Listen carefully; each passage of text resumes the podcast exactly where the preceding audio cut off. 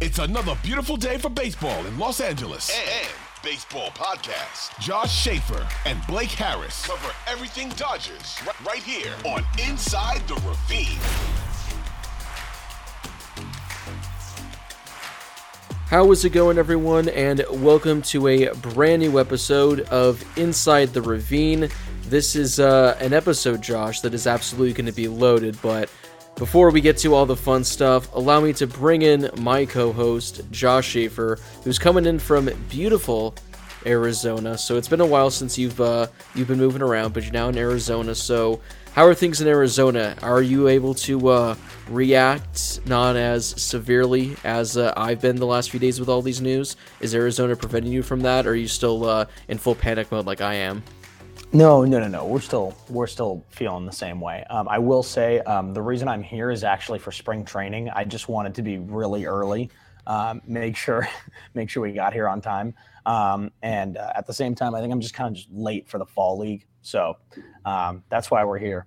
Um, no, but spending a few days before Christmas out here, and then going back to LA. But uh, yeah, you know, the last couple of days have been interesting. It went from actually a pretty big high um, after the Dodgers' most recent signing to a pretty low low after um, hearing who the Dodgers were not bringing back. So we'll talk about that today, um, and then obviously we've got something fun planned for for later in the show, something that you and I have been very excited about. I mean, Josh, if you are there ready for Camelback, hit up the team store because you might be able to get some discounted merchandise uh, before Christmas. Because I got a feeling like they might be uh, unloading some uh, jerseys and T-shirts uh, out of the store because uh, there's a lot to get to. So, yeah, as Josh alluded to, we got a, a pretty jam-packed show, and of course. After we talk about all the latest Dodgers news today, we're going to be getting to another draft, and today's draft is going to be favorite Christmas movies. Last week we drafted our favorite Christmas songs, but Josh, I, I'm more excited for this one, favorite Christmas movies, because this is when you truly have like favorites. Christmas songs, for the most part, you like Christmas songs, it's just ranking the ones you like most, but people have their Christmas movies that they either love, they either hate. It's an interesting assortment, but that's going to be a lot of fun. But before we get to the latest Dodgers news and all that fun stuff, make sure you follow us on social media, wherever you guys are, at Inside the Ravine. We're on Twitter, we're on what Instagram, we're on TikTok, we're on YouTube. I think that's the only social media out there. I don't know if we're missing anyone's anyone's out there in the uh, in the verse, but you can also listen to the show where you guys ever get your podcast. We're on the Audacy app because we are brought to you by Audacy Sports.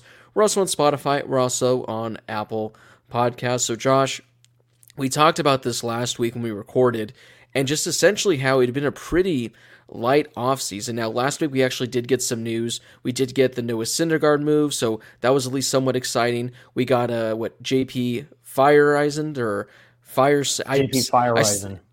Feyereisen, there you go. Yeah. Still gotta still gotta jot down some of these names, but it wasn't anything too spectacular, but at least we had some sort of news because the Dodgers up until that point had essentially not done a whole lot this offseason, been a very quiet offseason by all accounts, and all of a sudden now, I mean, they've really kicked things into high gear, especially the last couple days. Really, this weekend, Saturday, we had a pretty big signing that that was going to be the main topic of the show, and then Sunday.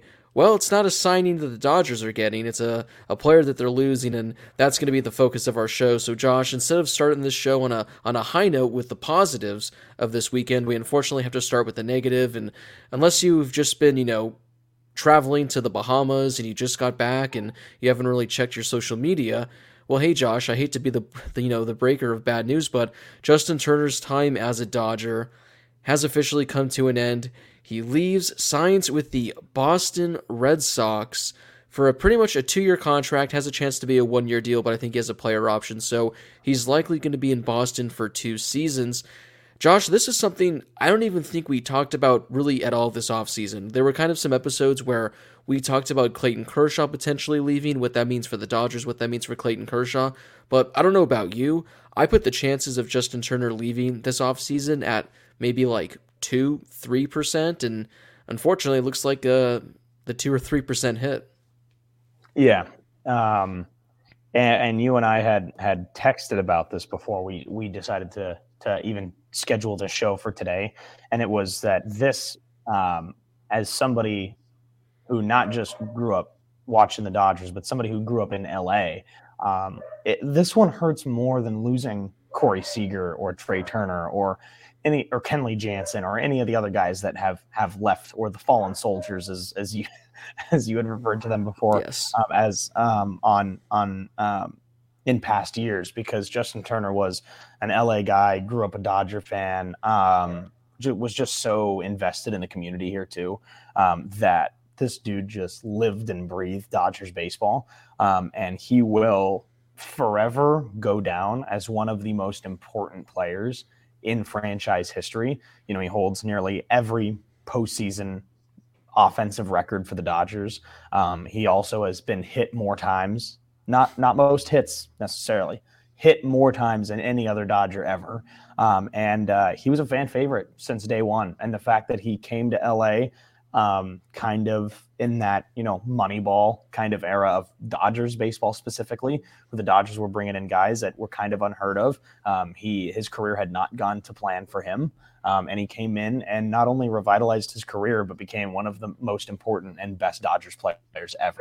So that's what's going to be so disappointing about not seeing Justin Turner um, in a Dodgers uniform ever again. Well, not maybe not ever again, but um, next season and potentially the year after is um, how important he was for the franchise and for the fan base, along with how good he was for the Dodgers in the nine seasons that he was in LA. Yeah, I mean, I like you mentioned how you brought up those names. You know, the Dodgers they've they've lost so many players. You know, over the years. Cody Bellinger this offseason, Corey Seager, Kenley Jansen, you know, Kike Hernandez, guys that were part of you know that stretch of just dominance of the best Dodger baseball we've ever seen. But those ones, the Kenley Jansen one, and I think Corey Seager, those two are the ones that you know really hurt because again they were lifelong Dodgers. But I think with those, we all kind of expected Corey Seager to chase the bag somewhere else. It wasn't really a surprise when he left. Kenley Jansen, there were you know hopes that he'd be coming back, but there was still everyone kind of thinking he's probably going to get a solid contract somewhere else that the Dodgers can't afford. But this one just seemed like yeah, he's going to take a hometown discount. He's going to be back. And that's what I personally thought. I thought that they were just going to hold off until January or February when they knew how much under the luxury tax they were. And whatever they were able to stay under, they would give the rest to Justin Turner, whether that was, again, 7 million, whether it was 10 million. I just figured that's how this would shape out. And this really kind of escalated quickly, especially after, you know, the signing on Saturday. But there was still money available. There was still still room available for Justin Turner. And then yeah, Sunday, it's all of a sudden the Red Sox just swoop in, come out of nowhere, give him a two year contract for twenty two million dollars. And again, I I think it's something where if he opts out out of next year, I think this year's for like fifteen million dollars. So he's still getting a pretty big payday, but. Josh, what I think this comes down to, because as of right now, I don't think we have an idea of what the Dodgers' final offer was, but I don't think this necessarily came down to money because whether you're getting 8 million, 11 million, you're getting a, a lot of money. I think this just came down to Justin Turner wanting to have an everyday role next season, which it sounds like he's going to get with the Red Sox. And I don't think he necessarily would have had that everyday role with the Dodgers. So it looks like that was the difference maker. Do you stay home, take a discount, and play less, or do you take more money and go elsewhere and be an everyday player? And that's what it sounds like Justin Turner did. Yeah, and and you know, I think it's also um, worth pointing out that there are a handful of former Dodgers on this team already, um, and it had been reported a little bit that the Gi- uh, the Giants, excuse me, um, the the Red Sox had had some contact with Turner um, between him and some former potential teammates, um, guys like you know, Kenley Jansen is there. Um, Alex Verdugo is there. Kike Hernandez is there. All players that he had played with in the past. So I'm not saying those are the guys. Um, at least I haven't seen any actual reports that said those were some of the guys who were talking to Turner. But um, there were some reports saying that some Red Sox players had reached out. Um, and obviously, he's going to go get a chance to play with three of his former teammates, um, and especially a couple of longtime teammates and in a player like Kenley Jansen and somebody like Kike Hernandez. Obviously, he wasn't there as long as Justin Turner was or Kenley Jansen was, but but he was there for a handful of years, a little bit longer than than Alex Verdugo too. Um, and it's been a few years since Verdugo was there, but um, guys that um, he had all played with and won with and and and had these relationships with. So I think that, that plays a big part of it too. Um, and also, uh, I, I do want to bring up um, a point before we go into our first break because I know that we're going to talk about um, the Dodgers' most recent signing um, before we go to break. Um, so there is, I, I kind of want to revisit this this topic again after we talk about that. Um, but but yeah, I mean, it, it, just depends on whether or not there was going to be an everyday role for him with the Dodgers, and it seems like the answer was no. Um, maybe to an extent, in some way, shape, or form. Maybe he would be at third. Maybe he would be as batting as the DH. But I think the Dodgers' most recent signing does kind of put a damper on those hopes for him a little bit. Maybe not too much, um, but also with when these signings were announced or at least reported, um, then it makes me think that they're almost independent of each other. That's that's kind of yeah. how I view it. Um, and then you know, as of 24 hours ago, the reported deal for Turner was 22 million for two years. Um, Obviously, that boils down to 11 million per season, which uh, to me seems like a pretty fair deal for for the Dodgers to try to bring him back. But if Turner wanted two years essentially guaranteed, I feel like the Dodgers probably weren't going to be willing to offer that. I feel like they would have done one year. Um, and you know, he's somebody who said he wanted to be a Dodger, wanted to retire as a Dodger. So obviously, that is still a possibility, but I think it seems unlikely with him going to the Red Sox on a two year deal. Yeah, I mean, again, it, it just it seems interesting because both parties were so invested in each other, where it just seemed like it was a foregone conclusion. And yeah, like you said, money pretty much isn't going to be the factor, barring whatever happens the rest of the offseason. So again, until Turner, I guess, has his like press conference and like actually says the Red Sox gave me a chance to play every day, the Dodgers couldn't do that, and that was what was most important to me. So we'll have to wait and see. But Josh, I believe now this gives the Dodgers three players remaining from their 2017 uh, World, I guess, National League winning team, World Series appearance team. I think they officially now have the same as the Boston Red Sox, who have three players from that 2017 team. I think the Giants also now have three players from that 2017 team, and Joc Pederson, Alex Wood, and Ross Stripling. So it's not, it's not going to be long before there's going to be teams that have more players from the 2017 Also, Josh, before we take our first break, with Justin Turner officially gone, would you like to take a guess as to who the longest tenure Dodgers position player is now on the team? I'm going to say it's uh, longest tenured position player. Off the top of my head, two guys come to mind. Um, and I'm going to say uh, Austin Barnes.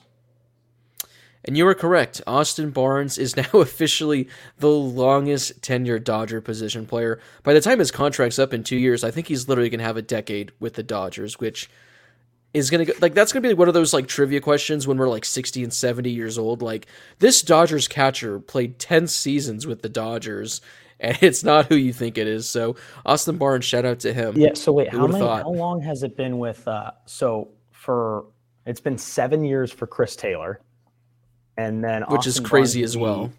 Yeah, it's so seven years with CT, and then uh, it's it's eight years with Barnes. 2015 first season, played 20 games. Unbelievable. Wow. Hey, Austin Barnes, now's now's your time. Now's your time, Josh. Before we take a break, one one final thing. Uh, what's your favorite Justin Turner moment from the uh, from the past decade? Yeah, that was going to be my question for you. I think the obvious one is the the home run um, in uh, uh, at Dodger Stadium against the Cubs. I think that has to be at the walk off.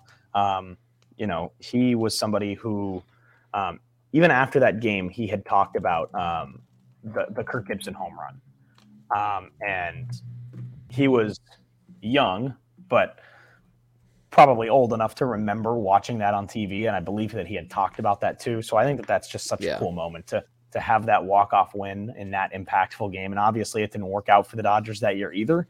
Um, but yeah, I think that has to be my favorite Justin Turner memory. Yeah, that, that's definitely up there. For mine, I'll go with the one from a couple years ago in 2020 when he did like that Superman dive in what game five yeah. I think it was, or maybe, maybe actually no, maybe it was game seven. I I get those games all mixed up during that bubble. It games five, six, and seven all kind of lump into one. But when he had that Superman dive and pretty much turned the double play, the kind of shifted momentum, uh, I think that one. But like you said, everyone remembers the Justin Turner home run against the Cubs, and obviously he had that home run against the Brewers you know, what was it a couple yeah. years later that was a difference maker. So the amount of moments he had in the postseason, the fact that he leads in essentially every category you potentially can, and yeah, the fact that the Dodgers picked him up for free and he turned into the legend he is. yeah, like I tweeted this yesterday. He won't, he won't have his number retired, but I can't tell you how many. I mean, Clayton, Josh, Clayton Kershaw doesn't even have a day in Los Angeles, but Justin Turner does. yeah. So that just goes You know, to show how big of an impact he left. I also think the whole, um, you know, the All Star voting thing where people like really rallied around him and they had like a command center, like it was like an election night. yeah. um, like I thought that that was cool. That's something that I think I'll look back on and think was really funny. Um, you know, another thing that I feel like we don't talk about enough is the fact that the guy has zero gold gloves and deserves to have multiple. He was just so Yeah. unlucky at the fact that not only was he, you know, in the National League, but also in a division with a guy like Nolan Arenado for so many years too. Um, so, but he was definitely somebody who I think would have been very deserving of not one but multiple Golden Gloves, and always just came up short because he was up against so many other phenomenal defensive players. But yeah, I mean, he just, especially at third base, like he just there he did so many things so well defensively, where he was just always kind of calm, just knock things down left and right, which I thought was really impressive for somebody who I always felt didn't have incredible range or incredible speed, but he was just he seemed like he was like a hockey goalie and could like knock down everything at Right. third too. And I think that's a slept on aspect of his game. Yeah, so he delivered, he brought it, you know, for nearly a decade. So this is a tough one, but Justin Turner, his Dodger career for now is over. Like you said, maybe he plays a year there, gets his money, and comes back next year and truly accepts the David Freese, Chase Utley kind of role, which would be fantastic. So maybe he retires a Dodger. So we're going to take our quick break. When we come back, we're going to be talking about a positive from the weekend and uh, potentially the reason that Justin Turner didn't come back to the Dodgers. So stay tuned for that.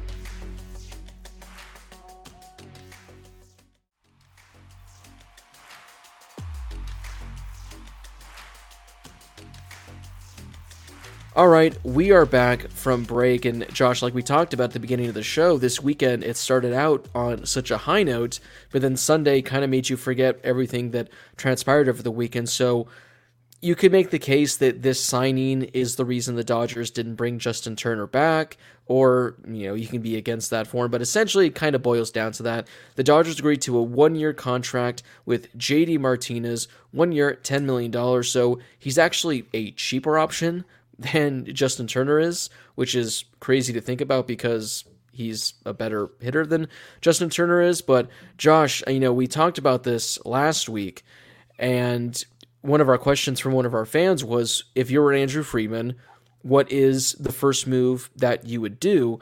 I think yours was signing Dansby Swanson, which I don't even think we talked about that because that also happened, didn't work out. I think, on Saturday as we well. we so- didn't even think that was going to happen though.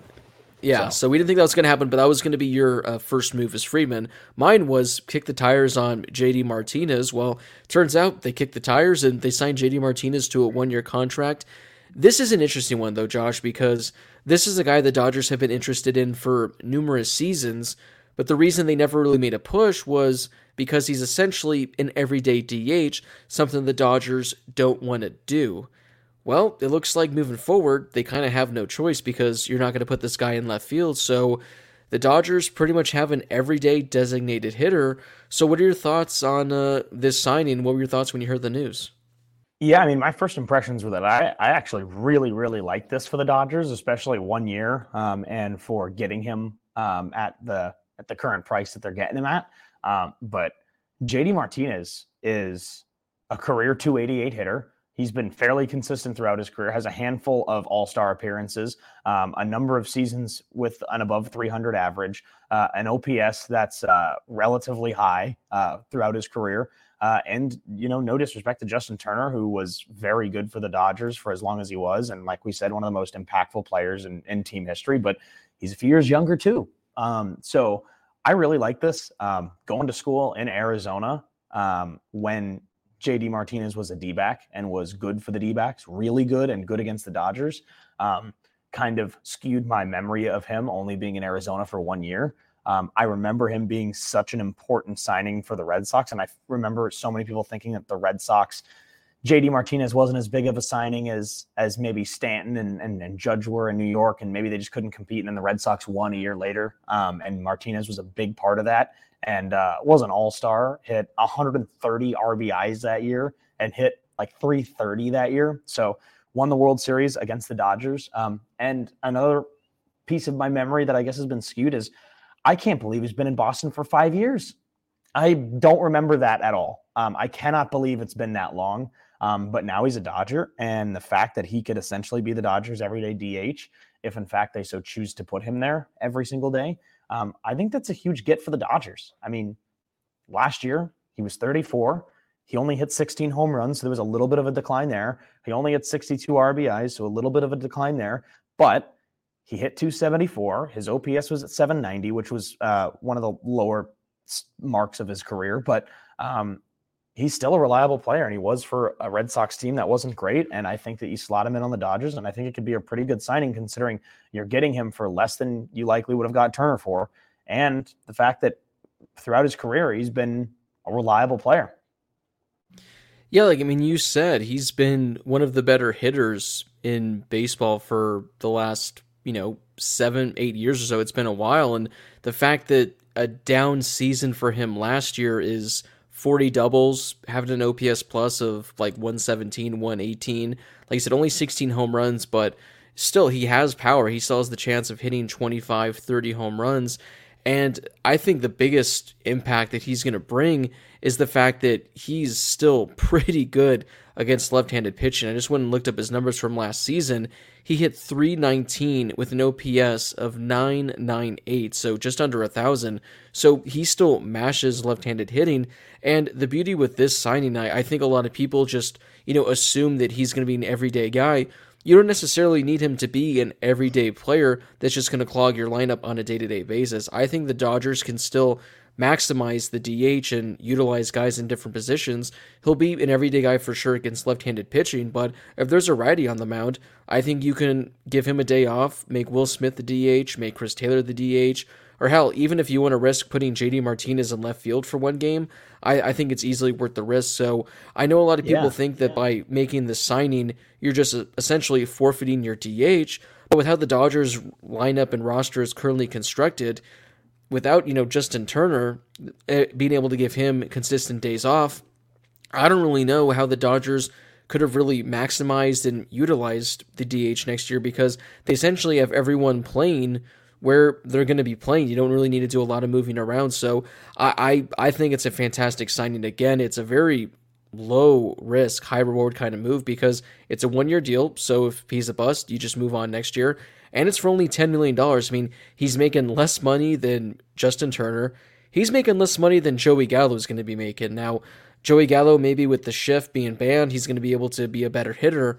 But the fact that JD Martinez, who was an all star last season, hit 40 doubles, had a significantly higher OPS plus than league average, is getting paid less money than Joey Gallo. Uh, give me that uh, 10 out of 10 times because I will gladly take that bat in the lineup for a Dodger lineup that desperately needed an additional bat he had 40 he had 43 doubles last year and was an all-star. But the year before that, he led Major League Baseball in doubles with a lower total than he had last year.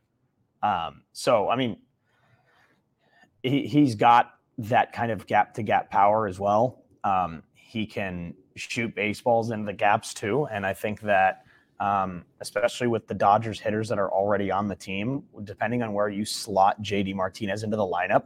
Um, I think the dude can rack up elite RBI num- totals again, like he did earlier in his career. Um, not saying he's hitting 130 um, like he did the year they won the World Series in 2018 with the with the Red Sox, but um, depending on the players that you slot above him in the lineup, I think that JD Martinez is going to come up and be pretty clutch for the Dodgers in the long run, especially given what he's signed for. You know, one year, 10 million. I think that's a steal. I mean, I think that's, yeah, I think that's like like like you said on our last show. If you can go out and you can get him on a one year deal for cheap, like that would be incredible. And I think that's a great deal. And, and it's just it. The only damper on it is that the Dodgers don't bring back Justin Turner, who likely would have been playing in kind of a similar role. So that's what I wanted to bring up when we were talking about JT as opposed to JD. How much of an impact does the Dodgers signing JD Martinez, in your opinion, have on them not signing Justin Turner? Yeah, I mean, I, I still think that it, it definitely could have happened, but it's just it it would have been Justin Turner being a bench piece, which I think by signing JD Martinez, you're pretty much giving a guy a guaranteed 75% of the starts. So I, I I do think that by them signing JD, it kind of pretty much told JT like, listen, we're content with this. If you want to come back for a lesser role, that's fine. But we're making our move, so it's your call now. So I do think it led to him signing with the Red Sox. But at the end of the day, I still think, regardless of the move, it was Justin Turner's decision. And yeah. again, until he comes out and in his press conference admits what exactly the reason was, we just won't know for now. But yeah, I, I don't think that because uh, again, a lot of people even on Saturday when I saw this signing, they were all saying like, "Well, that ends it with JT. That pretty much cuts ties." But I didn't think so. I, I still thought because the Dodgers still need to improve their bench, and again, you don't have to necessarily start JD Martinez at DH every single game. Justin Turner could still see two starts a week, three starts a week. So I didn't think it ended it, but I definitely think it was kind of like the uh, the pushing pushing factor in it. And obviously, he still could certainly play third base as well if the Dodgers were to bring him back. And another thing that I think of why, sure, maybe it, it is part of the reason why the Dodgers don't bring him back and why he chooses not to come back. But I also think, I agree with you. I think that it was his choice. It wasn't the Dodgers. Um, and I also think that with the way that the two signings were reported, first JD and then tw- less than 24 hours later, right? Um, it was reported that Justin Turner was going to the Red Sox. I feel like that is too small of a window for there to be a big switch or something like that, where JT's thinking he's going to be a Dodger, and then within 24 hours, the Dodgers sign somebody, and he's like, "Well, then I'm out. I'm going elsewhere." I, I, I that doesn't make any sense to me. Um, and so, so I, I see it as Justin Turner likely having that thought of, okay, I think I'd like a chance to be a more everyday player. Um, and, and I don't think that puts a damper on his time with the Dodgers whatsoever. Yeah, I agree. I mean, it's probably no hard feelings on both ends, unless there was an mm. absolute just fallout that we don't know about. And I, I do think Justin Turner kind of had this expectation once the Dodgers declined his player option. They probably told him, like, hey, listen, we want you back. You're going to be getting less money. We're probably not going to be able to offer you that much money. And based on how the offseason shapes out, we're likely not going to be able to guarantee an everyday, you know, spot in the lineup. So he probably knew this. He probably was kind of preparing for this for the last month. And then again, once the JD thing happened, they probably went to him and said, okay, listen, this officially ends your chances of being an everyday player. These are your options. So I think that's probably what happened. But one final thing I want to just throw out there on JD Martinez. He closed out the 2022 season doing pretty damn well. So his final 27 games over the final month of the season, hit 290, OPS of 915, six home runs, seven doubles, 13 RBIs. So over that final month, he was heating up and he was kind of looking like the JD Martinez of old. And if you go to his baseball savant page, his expected slugging last season was 87th percentile. His barrel percentage was 87th percentile. His max exit velocity was 78th percentile. His uh, expected weighted on base average was 84th percentile. So some really solid numbers that you like to see in the red. And again, that's by having a down season by his standards, where he's still, you know, in the upper echelon of one of the better hitters. So I, I still love it. I, I, think it's a great signing by the Dodgers. Hopefully, Dodger fans don't hate it because they think JD Martinez is the reason Justin Turner isn't back. But I, I think, like you said, Josh, the RBIs that are going to be there. So if you put him at number four in that lineup, number five, he's going to be bringing guys in. He doesn't have to hit 35, 40 home runs if he hits 25 homers next season, but he's going to have a number of chances to deliver with guys on base. So I, I like the yeah. signing. In my opinion, this is the best signing of the Dodgers uh, offseason so far. I agree. And my own little personal anecdote about JD Martinez before we move on to uh, our, our next thing. Um, remember a couple years ago, he had that four home run game against the Dodgers. And then the D backs decided to do these little giveaway shirts at Chase Field against the Dodgers of all of the, the home runs that he hit at Dodger Stadium and like the, the trajectory and, and the lines and the distance and all that objectively. It was a very cool shirt. And it was actually like good quality, like it wasn't like a cheap giveaway shirt. And I remember in a class um, at at the Cronkite School at ASU, we were doing some sort of like project or whatever. Whoever, whichever group was the best was going to get like a couple of these shirts. My group won, and I got one of these shirts, but obviously I didn't want it for very obvious reasons. So I joked that I was going to throw it away, but I ended up giving it giving it to a Diamondbacks fan who was in our class, and uh, and that's my personal anecdote for JD Martinez. And now, what is it? Five years later, he's going to play for the Dodgers, and I, I'm excited to see what the Dodgers do with him, especially on the deal that they got him for. I think it's an absolute steal. Now, Josh, before we do it to break, I, I guess we should just briefly discuss the other trade the Dodgers uh, made last week, and that's for sure. Yonny Hernandez, who was acquired from the Oakland Athletics in exchange for cash. He's currently on the 40 man roster, which another thing, Josh, uh, the JD Martinez move can't be official yet because the Dodgers 40 man is currently at 40. So either they're going to have to make a trade or they're going to have to DFA someone. Jake Reed, come on down for your fourth or fifth time being DFA'd by the Dodgers. But as of right now, uh, Yonny Hernandez is on the 40 man. He's expected to be one of the bench pieces at this current moment. And Josh, with a career OPS plus of 48, no career home runs, and a 198 average, I don't know how much more I can really add to the uh, Yoni slash Yonny Hernandez uh, discussion we have here. Yeah, I mean, he has played in uh, 55 Major League Baseball games, 43 with the Texas Rangers, and 12 last year for the Arizona Diamondbacks. And that's all I can contribute to the conversation at this point. That's pretty much it. Yeah, so, I mean, so, yeah, I, apparently, yeah. Josh, his his nickname is the mosquito. So there is that. I love it. I love it. I love that because uh, he is five foot nine, 140 pounds. I love that. I love that. Which is, I think, what I was probably my freshman or sophomore year of high school. So, Yanni, I, I guess, Josh, if there are any positives you want to take away from this, is the fact that apparently he's really great at getting on base. He walks a lot. In the minors, he always had a really high on base percentage, and he's really fast. I mean, in 2018, stole 46 bases. In, let's see here, what, 2022, he stole 30 bases in the minors. So he's fast, he gets on base, but aside from that, I don't think he's hitting the ball out of the infield. So maybe he sticks with the Dodgers, maybe he doesn't, but we just had to throw that uh, other move in there, Josh, because uh, Yanni slash Yoni Hernandez is a Dodger who's probably going to turn into Max Muncy 2.0, and we're going to look at back look probably. back at this a year later and say, "Wow, we were off." So uh, that wraps it up for the latest Dodgers news from the past week, the busiest week of the offseason so far. We'll take it, but we are going to take our final break, and when we come back, we are going to be having a very, very fun draft.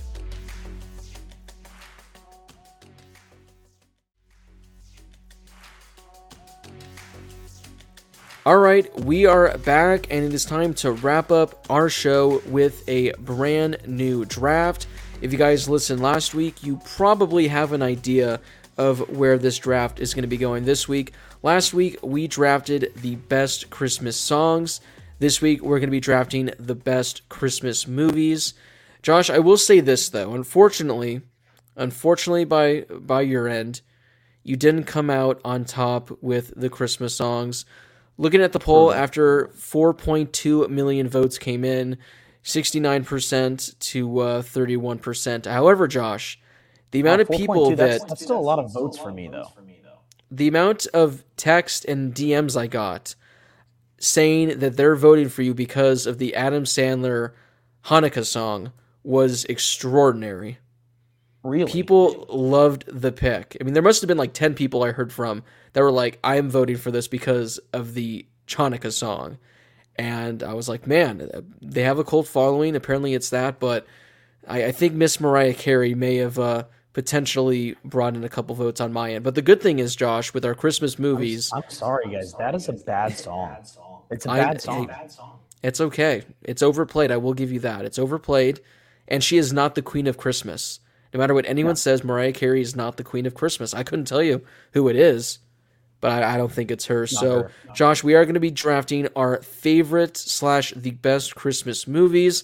Again, this is going to be a fun one, but because I had the number one pick last time, that means you get yourself the number one pick, and I'm very excited slash interested to see where you go with this because I think I told you this last week. I personally have a 101 but so many people have different versions of what their favorite is. So, Josh, I'll let you take it away and kick off our draft of uh, favorite Christmas movies. So yeah, yeah, this is this is a tough one, and and I'm gonna go this direction just because I think you will. I think you will. So, with my one-one, you know, if I miss here, Blake's getting his one-one. So, but I'm gonna take a shot, and I, with the first pick of the draft, I'm taking Elf. See that that w- I was 50-50 on it. I thought you were going to go one way or the other. Elf was the one I thought you were going to go. That's not my personal favorite, Mm, but wow. I know that Elf is a lot of people's favorite. Wait, I know what yours of- is actually. Yeah, a lot of people love Elf, so I, I think that's a great pick. I mean, had you taken what my personal favorite Christmas movie is, then Elf would have been a no brainer for me. I, I think that's, you know, you can't go wrong with that pick. But my personal favorite Christmas movie, I watched it the other night. You watched it about a week ago, and that's Christmas Vacation. I love it. I, I, it's just so good. I, I think it's the funniest Christmas movie there is, and there are just so many memorable moments, and I just always love watching it. So that's my personal favorite. I know a lot of people enjoy it as well, but Josh, again, th- that was the beauty of this because I knew I was either going to get my favorite movie or I was going to get a lot of people's other favorite movie. But I, I'm personally happy that you let me take my favorite. So now that that's out of Hey, the I'm way, I'm very interested. I'm very interested to see where the rest of this goes because I jotted down about 15 movies because I, I think there's going to be some that are snipes. So uh, let's Yeah. see uh, which direction this goes. Is it safe to say that Elf would have been your second pick? Oh, 100%. Okay, Like- because because like I Christmas Vacation would have been mine. So Yeah, because like I said, if, if you if you would have taken Christmas Vacation number one, it would have been an easy decision to go with Elf for me. So that's why I wasn't too too upset because I knew I'd be getting one or the other. that's my that's my one A one B. So, uh, and I did. You're right. I did just. I don't know if I mentioned that on the show or if I told you personally, but I did bring that up the other day. Um, so for my number two pick, I have to go with a classic here. It is not one of my personal favorites. It, is a good movie, but it is not one of my personal favorites. Um, but I think could score me some points here. I'm going Christmas Story. Yeah, and I figured that's the route you were going to go as well because that was the one that I had lined up next. Christmas Story is a weird one because there are people that like either just love it as a staple of Christmas, but a lot of people I've learned don't really like the movie that much, which I kind of get. It's kind of a weird one, but yeah, I love Christmas Story every year on Christmas Eve when it's running for 24 hours straight. I always just love having it on the background and seeing whatever scene comes up. So, yeah, I'm I'm upset you went with Christmas Story because I thought you might let that one come back to me, but I respect it. Uh, I'll let you have that one. So, with with you picking, you know, two big powerhouses right off the bat, I got to really look at the way I approach the rest of this draft. And this one, it, it really the last few years has been kind of creeping back up, you know, into my top five. I love this one, but if, if you were to ask any person off the street, like, what are your five favorite? I feel like a good amount of people are going to have this one in there, and I'm going to go with Home Alone. Home Alone, Yeah. I, I like I said, I'm- I'm really starting to uh, enjoy it more and more every year. It's a Christmas classic. Who doesn't like Home Alone? So uh, I'm gonna go with uh, I'm gonna go with that one. Now, Josh, if you were in his shoes, I just want to know: Are you able to make it out alive? Are you taking Oh, yeah. down the two robbers?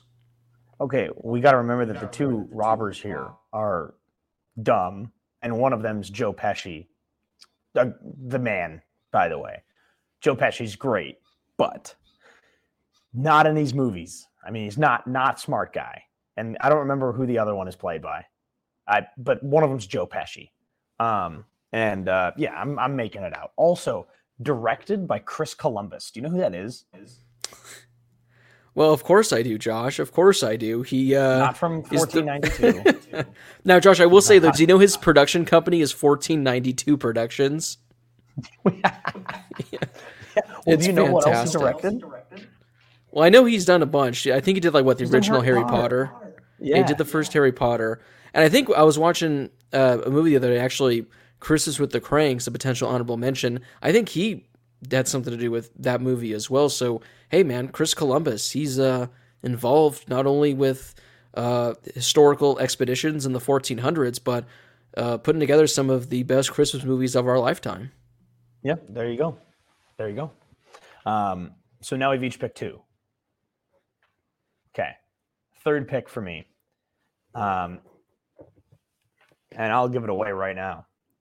There are some Christmas movies that are up for debate on whether or not they are Christmas movies. Now, for the most part, I want to stay away from those movies, but this one I think is a clear cut Christmas movie because it has Christmas in the name. It's not called The Nightmare Before Halloween, it's called The Nightmare Before Christmas. So I'm going with Jack Skellington himself. Skelling, Skelling, Jack Skellington. Yeah, I don't know on- why once it you sounded weird the first time I said it. I, I thought you were going a certain direction, and then you Yeah, I know you you uh you I thought you were going straight there, and then Mhm, you you got off. You uh, got on the off ramp, and you uh, got off, Yeah. and then I knew exactly where you were headed. That's a debate that a lot of people I know like to have. Is it a holiday? Is it a Halloween movie, a Christmas movie? But like you said, it's not a Nightmare Before Halloween. It's the Nightmare Before Christmas. Personally, Exactly. uh, it's tough to admit in this household because my girlfriend loves this movie. I'm not a huge fan of it. I, I'm just Really? for some reason not a huge fan of it. I, I've tried, I've given it chances. I love the ride at Disneyland, but I, I just when she watched it this year. But I will say, Josh, she watched it during Halloween time. She hasn't watched it during Christmas time. So it's interesting there. Yeah, I might, I might have to bring it up and ask why that's the case, but I people love it. I mean, people they love Jack Skellington or Skellington or whatever, like you said, his his Yeah. name is. I think not really entirely sure, but I like it. Yeah. I, I like it. So this is, I mean, this is a uh, this is a good draft because Josh, I did have that one on my list. I had it as one, so I've been just checking checking movies off left and right so far with this draft. But I got to get a classic on here. I I got to get a classic so far. I want to make sure I leave with one of the classics, and it's one that you got to watch every year. And apparently, I found out yesterday my uh, cousin's husband has never seen this movie, which he's like 30 and i was like how in the world is this even possible and we all just pretty much shunned him over it because it's hard to believe but i'm going to go with the all-timer rudolph the red-nosed reindeer i'm taking it with my one. third pick i mean you could have i mean people were upset at us josh by not having rudolph the red-nosed reindeer in our songs list last week so by not having it in the songs got to have it in the movies so i'm to go with a good old rudolph there at number three That it's a good. That's that was a movie that I grew up on. So that I watched it every year, multiple times. Um, that's a good one too. Um, for my for my fourth pick here, um, I think I have to go with another classic one and another classic animated one, and that's going to be the. It has to be the original, the original How the Grinch Stole Christmas. Okay. Yeah, I, I was going to ask which one are you going with because I had the Grinch jotted down. But I guess you have to emphasize, yeah, are you talking about the original, which I think is from the 60s or something like that? Or are you talking about the one from 20 years ago with Jim Carrey? Or are you talking about the one from a couple years ago that No. used Tyler the Creator as the voice of the Grinch song? Which I don't know if you've heard that song, Josh. Uh, the Grinch rendition by Tyler the Creator, but it's it's a banger.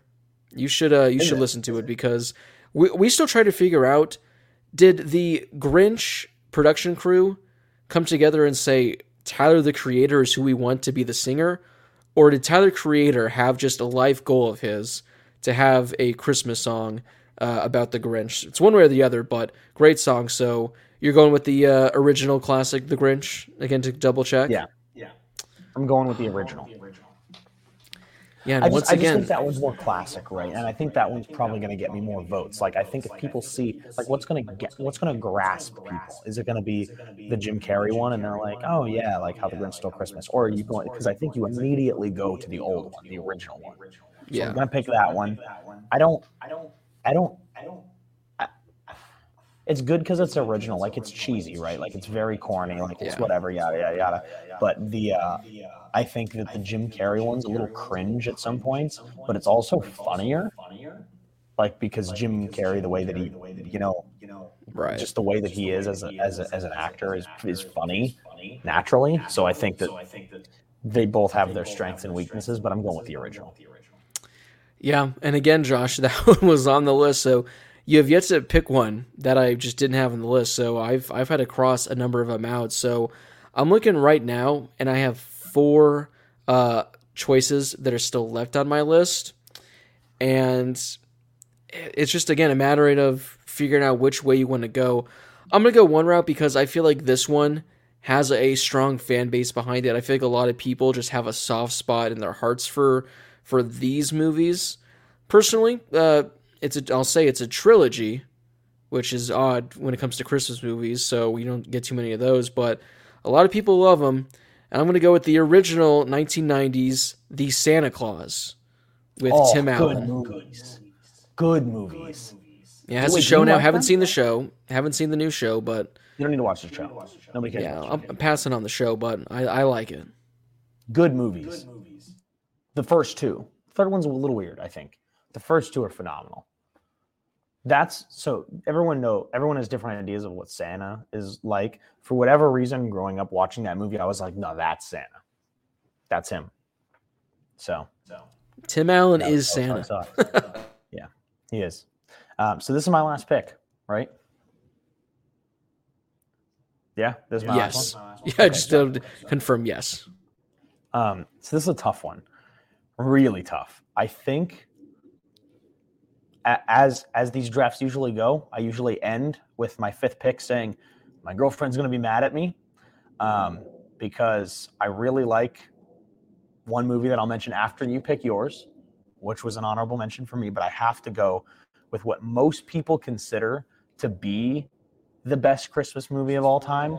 It is not one of my d- favorites. Don't you wait a second, Josh. Hold up here. Hold up here. Hold up here. I did not just let this one sit in the back burner all the way to my final pick, assuming that you would just gloss over it. Thinking you probably are just going to let this one slide. I did not sit here. Not take it with my fourth or third pick just to be play it safe and get it because, you know, I want to get these other ones. Are you really going to pull the biggest shaft on me right now and take the movie I, I think you're taking and completely mess up my number five and throw this draft absolutely down the drain for me? It is not one of my top four favorite Christmas movies. It might come in at five. Bro, I've, I've never. the meaning, the meaning behind this movie. You, no. I'm taking "It's a Wonderful Life." Josh. Josh. Josh. Is that what you were gonna say? It ha- it's literally been locked and loaded as the finale. You wrap things up with a classic. Uh, This is That is unbelievable. brutal.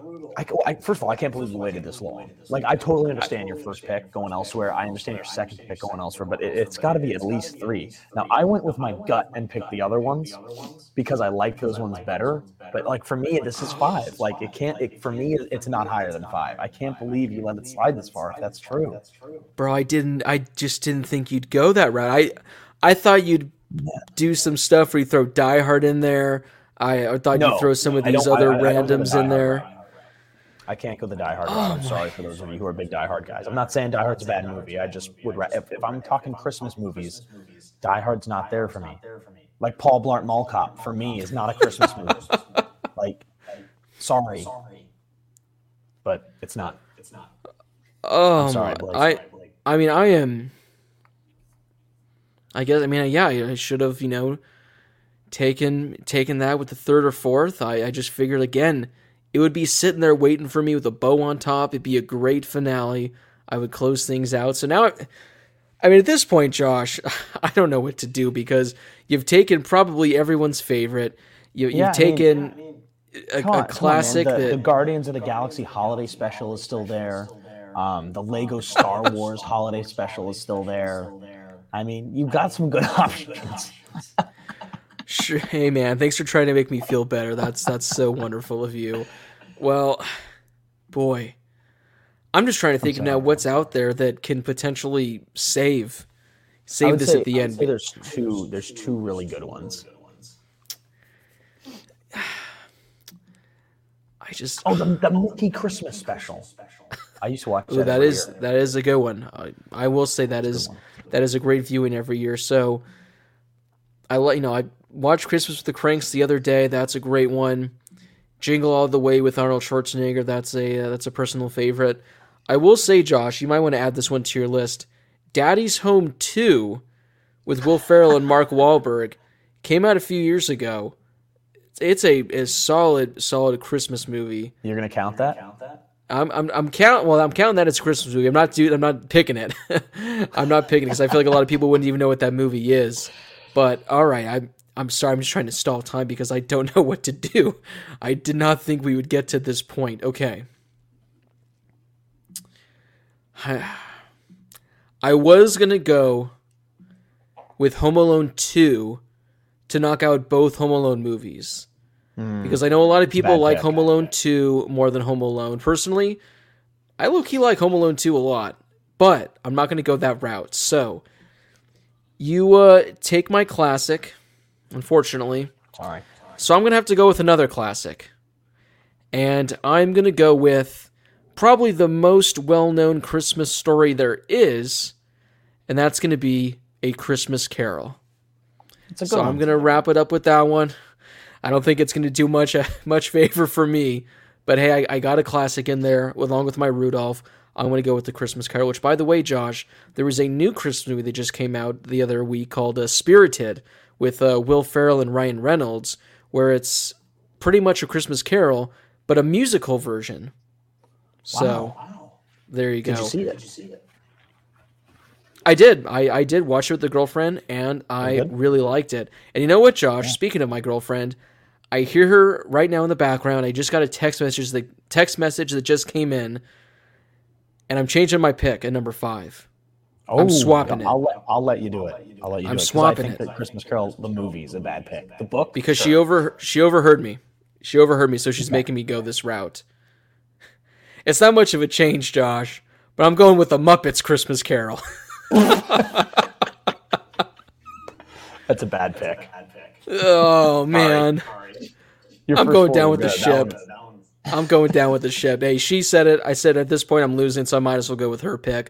I'll go with the Muppets. Hey man, my, my mom's favorite movie is the Muppets. So if I send her this poll, she's gonna vote in it because she loves the Muppets. So if I can tap in to the Muppets fan base out there, maybe they can reel this one in for me and help me pull off the upset. But I need to know what the two movies that you were thinking of, the ones that you thought I could have uh, closed out with, that were Well, so I- great that I, I- didn't think of.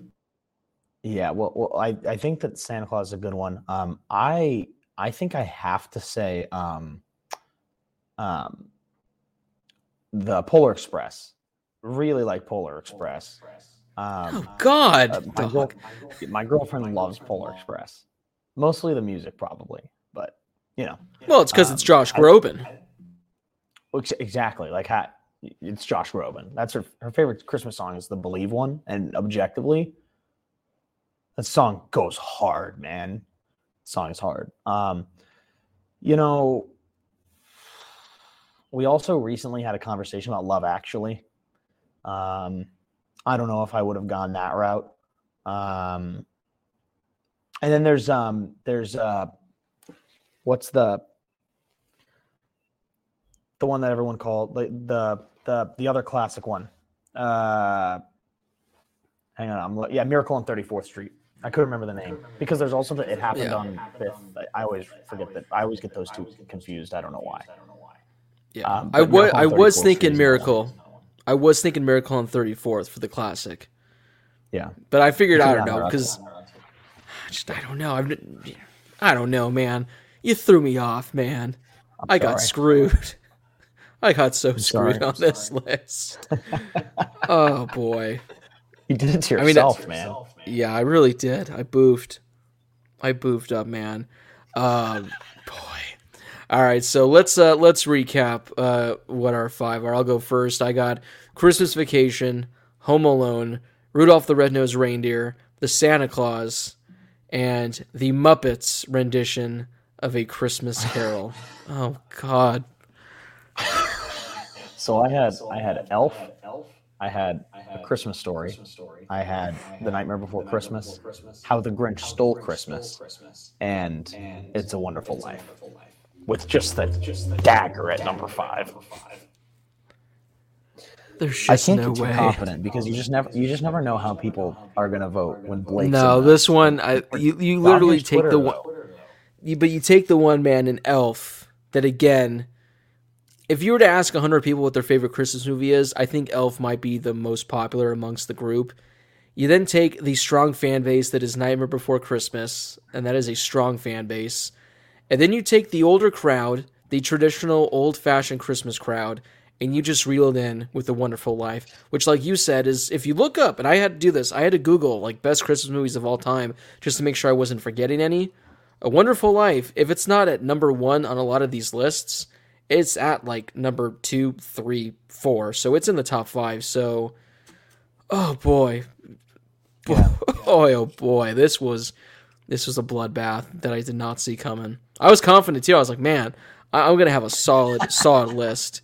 Hey, Josh, because the show is just going down a bad path, let me just break the t- let me break the news to you right now from a non-Dodgers, non uh, Christmas perspective because why not at the way this place is going. But uh, Arizona State's new quarterback is none other than former Notre Dame quarterback Drew Pyne. What? What? Is it actually? So Wait. this show has just completely gone off the rails, and Wait a second. I'm taking L's left and right here, man. I lose Justin Turner. I lose this draft. My quarterback next year at Ados- at Arizona State's going to be Drew Pyne. I don't know what. No, no, wait, no, no. It can't get any worse than this, Josh. So while you look up the news of Drew Pyne, let me close things out. So if you guys would like to vote for who you thought had the better Christmas movies draft, you guys can find it on Twitter at Inside the Ravine. Go and vote in the poll and let let me know how bad my draft was and how Josh just absolutely crushed it. You guys can also find us on Instagram, TikTok, YouTube, Inside the Ravine. Listen to the show wherever you guys get your podcast. We're on the Audacy app because we are brought to you as always by Audacy Sports. You can also listen to us on Spotify and on Apple Music, also on YouTube as well. Josh, were you able to uh, confirm the report that I just sent your way? Oh, it's because Go to I've been spelling pine wrong. Hold on. Hold on Come on, dude. Pine. Beautiful pine. No. No. No. No. Uh, uh no. No. Hey man, I, I do have some good news for you though. I do have some good news for you. We have the number that Noah Syndergaard will be wearing next season. Oh, the, the, end it. End it with some Dodgers news. Yeah. All right, so Noah Syndergaard. For those that out there that are curious, now this was actually causing some debate on Twitter because Noah Syndergaard throughout his entire career has worn number 34. But as you know, the Dodgers have this stupid rule where they just haven't retired Fernando's number, and it's up for grabs, but no one's actually worn it in 30 years. But Noah Syndergaard will be wearing numbers three and four, but he's just going to uh, flip them and wear number uh, 43. Interesting. Interesting. Yeah. So, hey, for those that want to go out and buy a Noah Syndergaard jersey, he's number 43. So, Josh, before we uh, head out for the week, any uh, final words you'd like to share on what you just did to me in this draft or about the Dodgers as a whole? Yeah. Well, we'll wrap it up with uh, long live Justin Turner, Red Turn, the man. JD is going to have uh, 50 doubles this year. Uh, that's a prediction. I'm sticking. Uh, we'll go 41. 41 doubles this year. Uh, Drew Pyne uh, threw for 85 yards against Clemson, and um, and uh, and Blake. There's always next year. Next year. Merry Christmas. Hey, Happy hey man, let's just let's just be in bowl contention by November, and that's a uh, that's going to be a solid season. So that wraps up this episode of Inside the Ravine. As always, thank you guys so much for listening. We're overall, you know, all those social media apps that you guys consume. You can listen to the show wherever you guys get your podcast. So give us a review, give us a rating, subscribe, follow, do all that kind of fun stuff. And we got more episodes coming in the next few weeks, so make sure to stay tuned for that. For Josh Schaefer, this has been Blake Harris from the Chateau. As I just still, I'm gonna go and try to recover from this, Josh, because there's no coming back You're from this. But Go watch a wonderful life. yeah, I'm gonna go watch A Wonderful Life and try to feel encouraged and try to feel better about myself. I might need to after this. No, dude, The Wonderful Life is going to be like that movie where just moving forward in the future, someone's just going to mention it, and I'm just going to go into like a full on freeze where I'm just going to like tense up and just start like spazzing because I couldn't get it for the draft. So, A Wonderful Life's going to end me. So, as always, thank you guys so much for listening. We really do appreciate it. And as always, have a great rest of your day wherever you may be.